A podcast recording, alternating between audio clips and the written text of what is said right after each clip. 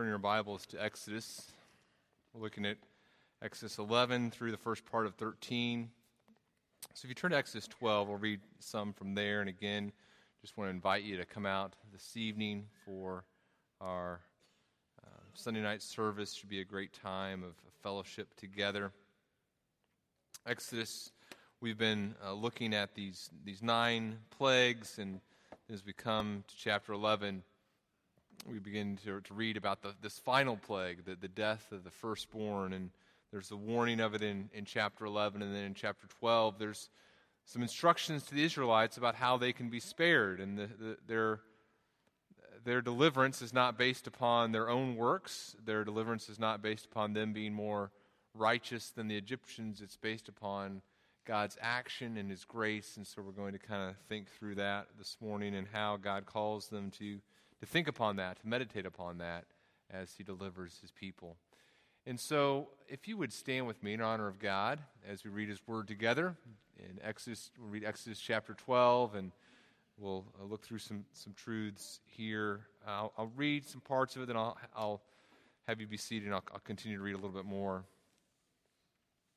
But if you need to, to sit down, please feel free to do so. The Lord said to Moses, this is verse 1 of Exodus 12. The Lord said to Moses and Aaron in the land of Egypt, This month shall be for you the beginning of months. It shall be the first month of the year for you.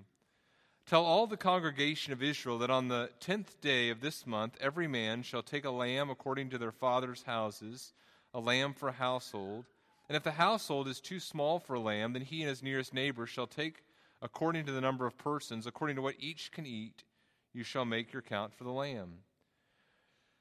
Your lamb shall be without blemish, a male, a year old. You may take it from the sheep or from the goats, and you shall keep it until the fourteenth day of this month, when the whole assembly of the congregation of Israel shall kill their lambs at twilight. Then they shall take some of the blood and put it on the two doorposts and the lintel of the houses in which they eat it. They shall eat the flesh that, that night, roasted on the fire with unleavened bread and bitter herbs. That they shall eat it. Do not eat any of it raw or boiled in water, but roast it, its head with its legs and inner parts. And you shall let none of it remain until the morning. Anything that remains until the morning you shall burn. In this manner you shall eat it, with your belt fastened, your sandals on your feet, and your staff in your hand, and you shall eat it in haste. It is the Lord's Passover. For I will pass through the land of Egypt that night, and I will strike all the firstborn in the land of Egypt, both man and beast. And on all the gods of Egypt I will execute judgments. I am the Lord.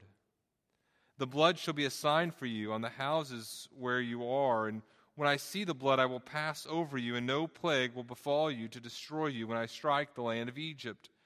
This day shall be for you a memorial day, and you shall keep it as a feast to the Lord throughout your generations. As a statute forever, you shall keep it as a feast. For seven days you shall eat unleavened bread. On the first day you shall remove leaven out of your houses, for if anyone eats what is leavened from the first day until the seventh day, that person shall be cut off from Israel. On the first day you shall hold a holy assembly, and on the seventh day a holy assembly. No work shall be done on those days, but what everyone needs to eat, that alone may be prepared by you. And you shall observe the feast of unleavened bread, for on this very day I brought your hosts out of the land of Egypt. Therefore you shall observe this day throughout your generations as a statute forever. In the first month, from the fourteenth day of the month at evening, you shall eat unleavened bread until the twenty first day of the month at evening. For seven days no leaven is to be found in your houses. If anyone eats what is leavened, that person will be cut off from the congregation of Israel, whether he is a sojourner or a native of the land. You shall eat nothing leavened. In all your dwelling places you shall eat unleavened bread. You may be seated. I'm going to continue reading a little more here.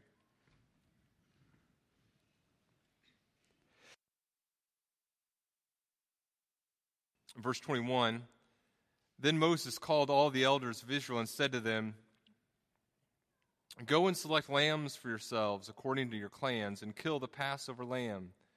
Take a bunch, take a bunch of hyssop and dip it in the blood that is in the basin, and touch the lintel and the two doorposts with the blood that is in the basin. None of you shall go out of the door of his house until the morning. For the Lord will pass through to strike the Egyptians. When he sees the blood on the lintel and on the two doorposts, the Lord will pass over the door and will not allow the destroyer to enter your houses to strike you. You shall observe this rite as a statute for you and for your sons forever. And when you come to the land the Lord will give you as he has promised, you shall keep this service. And when your children say to you, What do you mean by this service? you shall say, It is a sacrifice of the Lord's Passover for he passed over the houses of the people of Israel in Egypt when he struck the Egyptians, but spared our houses. And the people bowed their heads and worshipped. Then the people of Israel went and did so as the Lord had commanded Moses and, Israel, and Aaron, so they did. At midnight, the Lord struck down all the firstborn in the land of Egypt, from the firstborn of Pharaoh who sat on his throne to the firstborn of the captive who was in the dungeon, and all the firstborn of the livestock. And Pharaoh rose up in the night, he and all his servants and all the Egyptians, and there was a great cry in Egypt, for there was not a house where someone was not dead. Then he summoned Moses and Aaron by night and said, Up, go out from among my people, both you and the people of Israel, and go. Serve the Lord as you have said. Take your flocks and your herds, and as you've said, and be gone. Bless me also. Let's pray. Heavenly Father, we rejoice in your deliverance of us uh, from the domain of, of darkness into your kingdom. We thank you for the instruction we receive here as we study the Passover about what all this means and the truths you would have us meditate on. Father, our hearts are heavy this morning as we think about sin and its, its consequences and, and brokenness and, and restoration. We, we pray for you to do your work in our lives. It's necessary for you to be glorified and for us to, to be made like your son Jesus. And we pray that you would uh, help us in this community of faith. We pray for other communities of faith in our area. We think especially of our sister churches, uh, Bethany Baptist and Living Hope. We pray for your special grace on those churches this morning. We love them and we thank you for them. And we pray uh, help us to, to understand your word this morning. We pray this in Jesus' name. Amen.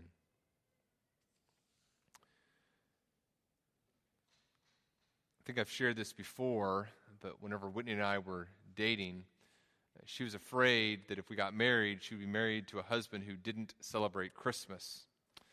She thought that because I said, I'm not going to celebrate Christmas there were a lot of things that scared her about our relationship back then, but and me. But uh, you know what you have to understand is you know you go back 20 years, and 20 years ago, I was uh, I was sometimes way too argumentative and intense and dogmatic about things that were really not all that important or called that a person would be called to be intense or dogmatic about and for a period of a couple months, I kind of got frustrated at Christmas and kind of began arguing with people about how you should celebrate Christmas or shouldn't celebrate Christmas. And my logic was kind of this I said, well, the Bible never tells us to celebrate Christmas, and uh, Christmas has become very confusing. We, we say we're celebrating Christmas, but what we're actually celebrating is kind of like some of the Bible story and some of the, like legends we've been parted onto it. We place too much importance on it. It's, it's way too materialistic, and we we encourage people who aren't even Christians to celebrate this weird holiday that's kind of Christiany, but also kind of materialistic, and it's just be better not to celebrate it. And that was kind of my my kick for a couple months, but it was summer, so you know, by Christmas, I changed a little bit, right? Now, I still think, uh, you know, along with Daniel from 20 years ago, I, I still think there's some confusion uh, regarding Christmas. One time, a, a pastor gave me a a pen, and it um, um, he'd kind of ordered it out of a catalog, and with those pens that came with stock messages, and then on the other side you can kind of have something that you want engraved. And so he had engraved his name and contact information, and then a little phrase that said "Keep Christ in Christmas." But on the other side of the pen, it said "Happy Holidays."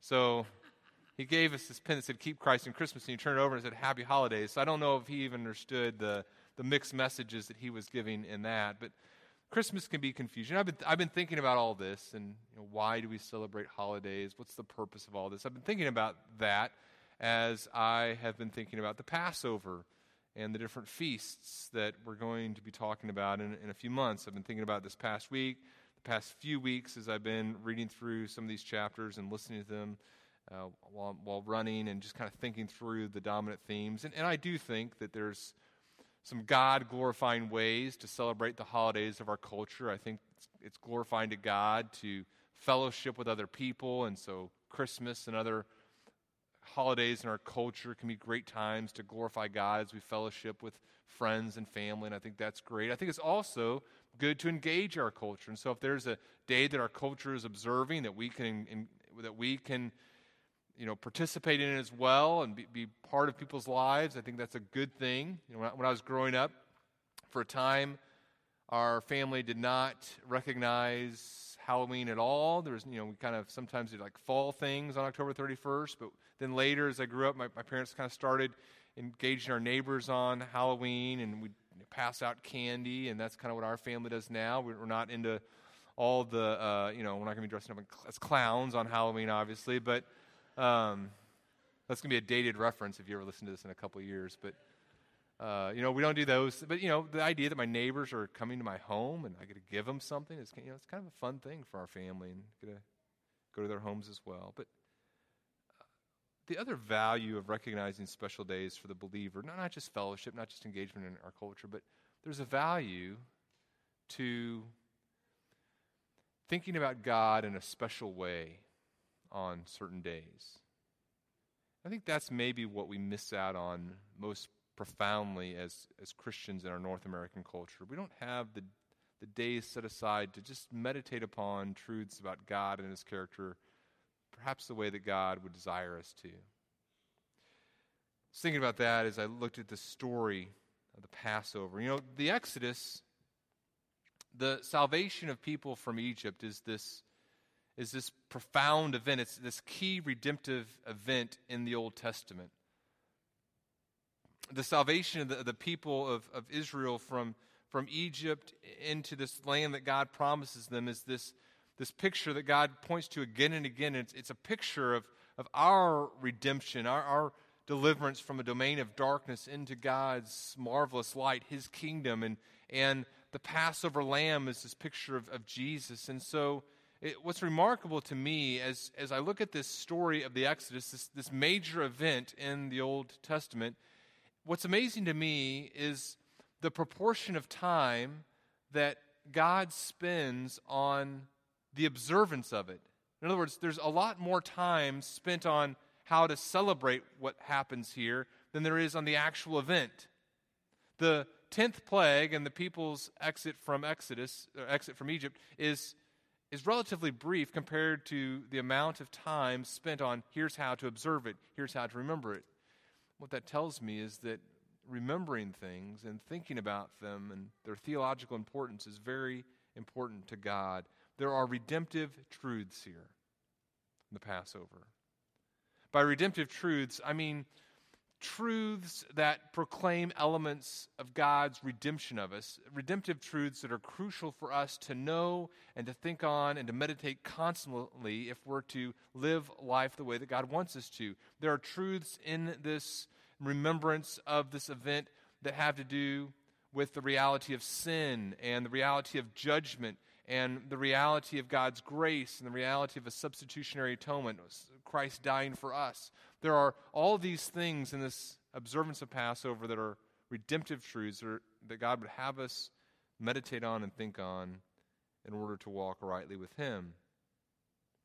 And that's kind of the main thing that I want to share this morning and next week as we look at these chapters. The truths that the Passover calls us to remember are essential redemptive truths that change our lives as we meditate on them. That's what I want us to think about this week and next. That the truths that the Passover calls us to remember are essential redemptive truths that change our lives as we meditate on them. And, and I want to unpack that statement by kind of asking two questions. And we're not going to get all the way through the first question this morning, but the first question is what does the Passover teach us? As we think about this Passover that God calls his people to observe and the accompanying feast of unleavened bread, what does the Passover teach us? What are these redemptive truths that God believes are so essential for us to understand? Here's the first one. Here's the first one. The Passover helps us to understand the terror of God's judgment. The Passover helps us understand the terror of God's judgment. Look, look at your Bibles with me, if you would, in chapter 11 of Exodus. And as you came to the end of, of chapter 10, we'll remember as we kind of look through these, these different plagues, remember Moses has just talked to Pharaoh, and he's told Pharaoh, uh, you're, you're never going to see my face again. And then what happens here in, in chapter 11, verses 1 through 9, I think is a, is a recap of some things that took place earlier, reminding uh, Pharaoh of what would take place next. Verse 1, you translate it, it says, The Lord had said. In other words, these were events that had taken place earlier. This is helping us understand that. And the Lord had said to Moses, these first three verses tell us, first of all, he told him, This is what I'm going to do. I'm going to, this is what's going to happen. Pharaoh's going to drive you away completely when he lets you go after I bring this last plague. You need to tell the people of Israel to get ready. They're going to ask their Egyptian neighbors for silver and, and jewelry. And then uh, God says, God's been orchestrating this entire thing, as we talked about last week. Uh, God tells him, uh, or, or, God had given the people Pharaoh in the sight of the Egyptians, and, and Moses Pharaoh. And then you come to verses uh, 4 through 8 here, and, and, and, as we look at verses 4 through 8, we see, um, we see some really important things about the idea of the terror of God's judgment. Here's Moses speaking. He says, Okay, this is what God says. About midnight, I'm going to go into the midst of Egypt. Every firstborn in the land of Egypt shall die. The firstborn of Pharaoh who sits on the throne, he's going to die. The firstborn of the slave girl who's behind the handmill, she's going to die. Every firstborn of the cattle, they are going to die as well. And then he says in verse 6, this, this verse that helps us understand the immense tragedy of what is about to take place. He says, There shall be a great cry throughout all the land of Egypt, such as there has never been nor ever will be again. This judgment that's about to take place is going to be a, a judgment that brings about misery that is beyond comprehension as it's contemplated, there's just a, sense of, of, of terror as you think about the depth of the judgment that's about to take place on these people. Even now, reading it thousands of years after the event, there's, there's a sense of, of heaviness and weight to this passage as you think about the terror of what's about to happen to the Egyptians. It says in verse 7 But not even a dog will growl against any of the people of Israel, either man or beast. The purpose is so you can know that Yahweh, the Lord, makes a distinction between Egypt and, and Israel. He wants them to understand there's, there's distinction that's taking place here as well. The distinction is not based upon the merit of the people, but upon the grace of God. Here's some principles for application as, as we think about this think about this truth that the Passover teaches us that there's, there's terror in God's judgment, how does this help us? Why are these things that we need to meditate on, be reminded of? One, we need to remember, it helps us remember that, that God warns us about future judgment because of his kindness.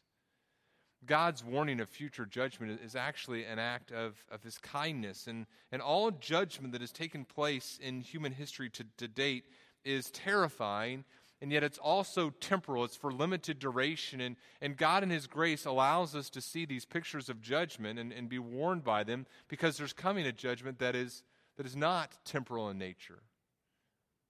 There's no end to it. There's a warning for people here, a warning of a future judgment that you and I should take heed of as well, which causes to see that God is, kind even in his warning about this. Moses warns, hey, this is what's about to happen. And even as the judgment happens, that judgment of the Egyptian firstborn is a, a picture of even a future judgment.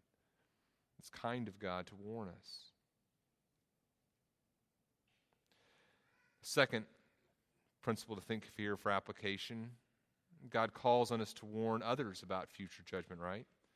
God calls on us to warn others about future judgment. Ezekiel chapter 3, he tells Ezekiel that he's to be a watchman, he's to, to warn others about impending doom. And Ezekiel isn't responsible for how people respond, but he's responsible for making sure that he proclaims this message. This task, and maybe you've experienced this as well, this, this task of pray, proclaiming God's judgment to others is, is not a pleasant task, right? It's a task that feels very heavy. It's not enjoyable to tell people that what they're doing is wrong and that there's consequences to that, even consequences that are eternal, because it makes you feel it makes you feel like you yourself are judgmental. It makes you feel um, scared as you think about the potential loss of, of friendships, and, and, certainly I can identify with that. I've, I've lost friends because of the things that we've taught here at Bethany Community Church that I believe are God's words. We've, we've lost people from the church because of this reality that we believe God is going to judge in the future and currently. It's not a pleasant thing to talk about. In fact, I, you know, I, am not a person who enjoys a controversy. I don't enjoy uh, arguing with people. God says this, or Jeremiah says this in Jeremiah 20, and I, I identify with this sometimes. Jeremiah says, Whenever I speak, I cry out, I shout violence and destruction, for the word of the Lord has become to me a reproach and derision all day long. He's, he's talking here about the reality of God's judgment. Jeremiah has had to proclaim this message. And, and even as he says things, he's like, oh boy, I wish I wasn't having to say this because he recognizes that the consequences it has on his relationships with other people. And he says, but, but, if I say, well, I'm not going to, I'm not going to talk about it, I'm not going to mention him or speak anymore in his name, there is in my heart, as it were, a burning fire shut up in my bones, and I am weary with holding it in, and I cannot. And for the believer, I think this is a reality. We say, boy, I don't want to be engaged in this proclamation of, of a message that offends people and gets people mad at me. So, I, but, but, but if, I, if I'm quiet and I love people, I cannot help but express this reality of what God has told me to tell people that I love. That there is a God to whom we are all accountable and all of us must someday appear before him. And all of us need to turn from our sins and recognize, boy, I, I do not have the ability in and of myself to stand before a holy God. I need righteousness, and my message of coming judgment is a, is a means by which I proclaim, hey, here's where you can get the righteousness because I love you. Another thought of application of this, this truth that the Passover helps us understand the terror of God's judgment. Another thing to think about in application is God bears his own wrath, right? God bears his own wrath. The firstborn of the Israelites is spared on the basis of the blood of the, of the lamb, and yet at the same time, God did not spare his own son. He is the lamb whose blood was spilled. And then a final thought of application as we think about this reality that the Passover teaches us the terror of God's judgment. Another thing to think about here is this, this fear is not a bad fear. God uses fear to sanctify us. It's kind of a remarkable thing, right? God uses fear to sanctify us. Psalm 111, verse 10 says, The fear of the Lord is the beginning of wisdom. All those who practice it have good understanding. His praise endures forever. Proverbs 9, verse 10 says, The fear of the Lord is the beginning of wisdom, and the knowledge of the Holy One is insight. And as we think about God, there's a fear because we don't want to displease Him. We want God to find pleasure in us. Acts chapter 5 talks about the sin of Ananias and Sapphira. In verse 11, it says, the fear came upon the whole church and upon all those who heard of these things. Acts chapter 9 says the church throughout all Judea and Galilee and Samaria had peace and was being built up. And then listen, listen to how it, it, describes the growth of the church, what's taking place in the growth of the church in the, the first century. It says, they were walking in the fear of the Lord and the comfort of the Holy Spirit. the church was being multiplied. See those two things? they're walking in the fear of the Lord and in the comfort of the Holy Spirit. The fear of the Lord tells me, okay, this, this God is a, is a holy God, a majestic God, and, and I, I don't want to displease this God. And not only because of his, of his wrath, which is real and I fear, but also because of, of his holiness and his love and, his, and all these things, and there's a fear of displeasure. And yet at the same time, I, walk not only in the fear of the Lord, but in the comfort of the Holy Spirit. The Holy Spirit confirming that I'm his son or his daughter and encouraging me with the, that truth. Paul would also say in 2 Corinthians 5 knowing the fear of the Lord, we persuade others what we are is known to God. I hope it is also known to your conscience, he says. He's talking there about the idea that we're all going to appear before God. And says, knowing the fear of the Lord, we persuade others. Paul in Ephesians 4.30 says, would say, don't grieve the Holy Spirit of God. We don't, have, we don't have a desire to cause God grief, and so it motivates us to walk in holiness. 1 Timothy 5, very sobering passage, talks about leaders who are in sin, it says, For those who persist in sin, rebuke them in the presence of all, so that the rest may stand in fear. And as we hear of people in ministry, uh, people we love dearly, being ensnared by sin, and we hear of that, what does it cause? It, causes us, us fear. Hebrews 12 talks about the discipline of the Lord. First Peter calls us to honor everyone, love the brotherhood, fear God. The wicked, it says in Romans 3.18, there's no fear of God before their eyes. The Passover helps us understand the terror of God's judgment. And the people of Israel were called on a yearly basis for a period of days to meditate upon this truth that God's judgment is a, is a terrible thing and we've been delivered from it. It was an important redemptive truth to remember, not just the idea of God's grace, not just the idea that God loves you, both of which are powerful truths that must be meditated on, but there's also this sense of I need to remember what I was saved from. I need to understand the reality of falling into the hands of a living God, God's wrath is as terrible as his love is beautiful. Here's the second thing the Passover helps us understand. Number two, the Passover helps us understand the preciousness of the Lamb's blood. The Passover helps us understand the preciousness of the Lamb's blood.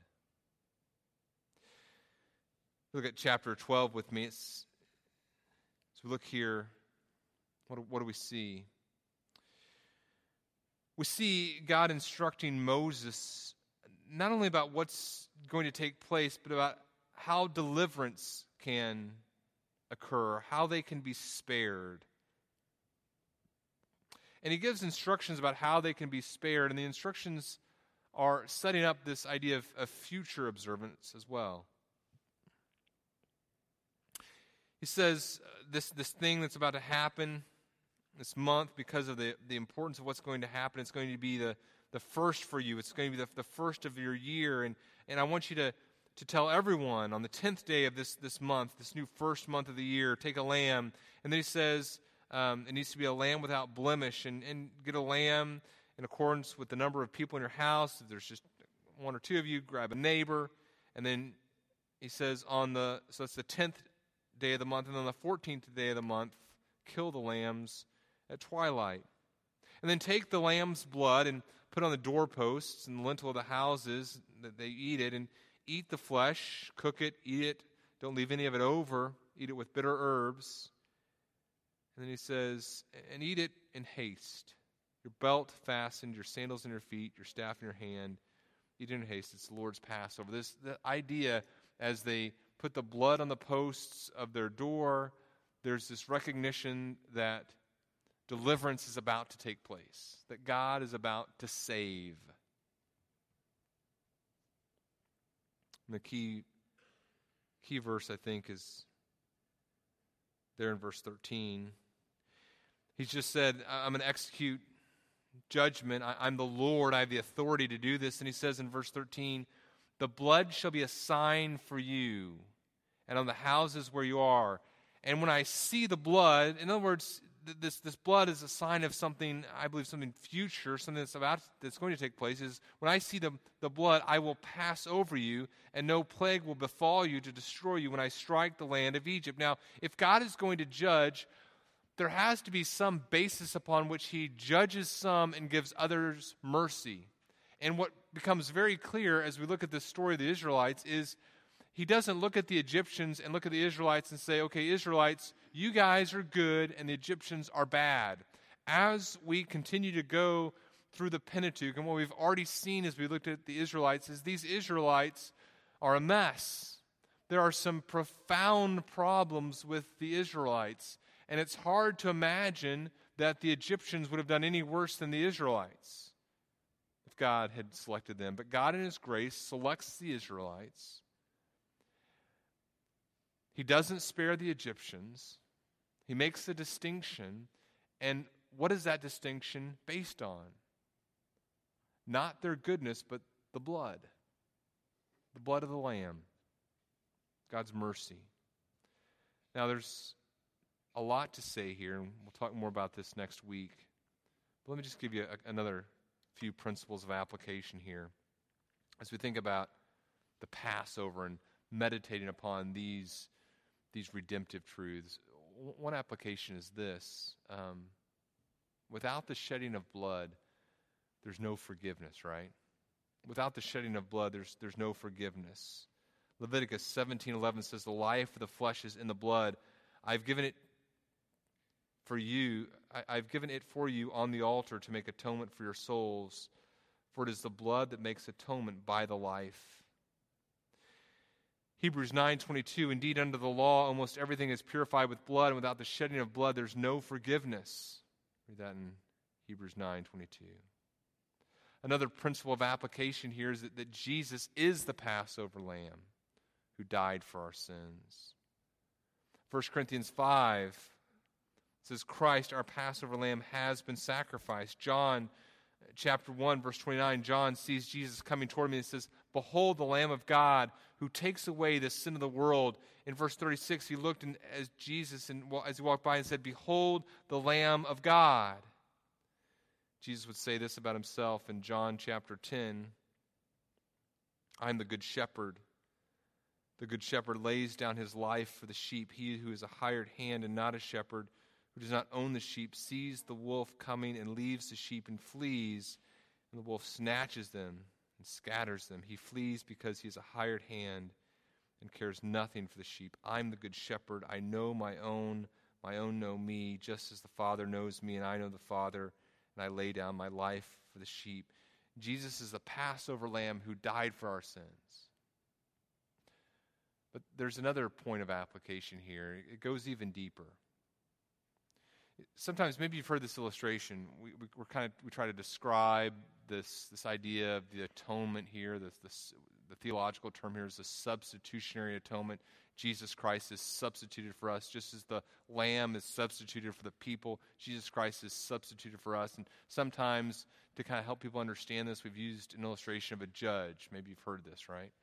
Where a judge is, uh, you, you appear before a judge, and a judge sees you and sees that you are guilty, and says, okay, you are, you're guilty of this of this uh, traffic violation, and so your fine is $100 and renders the judgment. And then the judge takes off his robe and comes around the bench and, and hugs you, embraces you, calls you his son or something, and, and then pays the $100 for you. And I, I think there's some, that's, that's helpful as we think about, okay, Jesus Christ dies for us, he bears the penalty for us, but what Jesus does goes far beyond even that that illustration falls short in some ways too.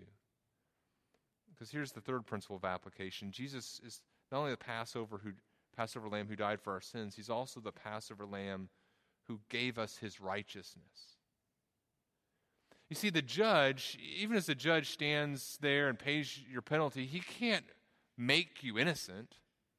He can take the penalty for sin, but he can't make you not guilty. What Jesus does is, is not only does he say, okay, I'm going to take your sin upon me, but Jesus, as the ultimate Passover lamb, we'll talk more about this as we come to the book of Hebrews, he, he's far better than any sacrificial lamb because he doesn't, doesn't just deal with the sin, okay, no, no immediate punishment, no, no uh, death by plague for you. What Jesus Christ does is he, he takes on your sin and bears the penalty for your sin. So he, he takes that on, but at the same time, he gives you something. He gives you his righteousness. 2 Corinthians 5, verse 17 says, Therefore, if anyone is in Christ, he's a new creation. The old has passed away, the new has come. All this is from God, who through Christ reconciled us to himself and gave us the ministry of reconciliation. That is, in Christ, God was reconciling the world to himself not counting their trespasses against them and entrusting to us the message of reconciliation. He says in verse 20, We implore you, we beg of you on behalf of Christ, be reconciled to God. Then he says in verse 21, For our sake he made him, God made Jesus, he made him to be sin who knew no sin, so that in him we might become the righteousness of God. 1 Peter 3:18 For Christ also suffered once for sins the righteous for the unrighteous that he might bring us to God being put to death in the flesh but made alive in the spirit. That's how we're brought into the church. Throughout Scripture, we see that the church was obtained by, by God's own blood, Jesus' own blood. The Passover also helps us understand the eternality of the gospel message. That's the third thing I want you to think about. What does this Passover teach us? It teaches us the eternality of the gospel message. And as we look at verses 14 through 20 of chapter 12, again, what's, what's amazing to me as I look at this passage is how much time is spent dealt with, okay, here's how I want you to observe this, and here's how I want you to think about this, and here's how I want you to remember this. As we come to verses 14 through 20, we see here the instructions for this, this feast of unleavened bread. So it's this Passover meal connected with this feast of unleavened bread. It's really sometimes just called the Passover, the feast of unleavened bread. It's, it's the same, the same time period. And he says in verse 14, This day shall be for you a memorial day. You shall keep as a feast throughout your generations as a statute forever. That's verse 14. It talks about the feast of unleavened bread, and so they're to, to eat this, this this bread without yeast to help them remember the, the haste in which they left and how they're, he tells them how they're supposed to celebrate it. We'll talk more about that uh, perhaps next week. And then verse 17, he says, he says, You shall observe the feast of unleavened bread, for on this day, this very day, I brought your hosts out of the land of Egypt. Therefore, you shall observe this day throughout your generations as a statute forever. Now, what does this mean? It means that these truths that the Passover are proclaiming are not truths that are going to stop being observed by us.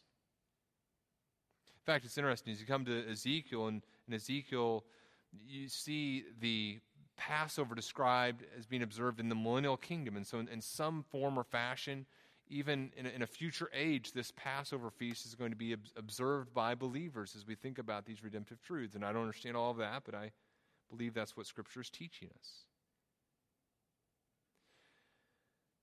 What we see here, and we'll talk about this next week as we talk about as we take communion, is that these these truths about us needing a Savior and about a Passover lamb die in our place are truths that, that continue on and on and on. They are eternal truths. They are not truths that exist just for a time period. Two, two things I want you to think about. And after these two things, we'll, we'll, we'll close for this morning. But the first is this you and I have, have not just been called out of something, we've been called into something. We haven't just been called out of the world, we've been called to be in Christ. The people of Israel weren't just called out of Egypt. It wasn't just, okay, let's get out of Egypt and then, you know, whatever, just have fun, enjoy the promised land. No, there's a specific purpose. There's, they're being called out of Egypt, but they're being called into a land that God has prepared. And He has, I, he has instructions about how they're to worship Him in the place in which they go. And a second point of application here is that we are always going to be in Christ. That's what it means. That's what I mean when I say the, the eternality of the gospel message. It's not like the gospel message only exists for a, a certain period of time, but this, this truth that there's a Passover lamb who takes our place and we receive his righteousness, that's a truth that is going to last for eternity. We are always going to be in Christ. We were in Christ from eternity past. 2 Timothy 1 9 says that God saved us and called us to a holy calling, not because of our works. In other words, there's nothing that God looked at us and said, okay, I'm going to make a distinction because Daniel Bennett is, is so, so very awesome uh, and, and, you know, does this and has this work. Um, you know, that's, I'm going to draft him for my team. That's not the basis upon which we stand before God. It says, not because of our works. He didn't save us because of our works, but because, this is 2 Timothy 1 9, but because of his own purpose and grace, which he gave us in Christ Jesus before the ages began. What does that mean? That means in eternity past,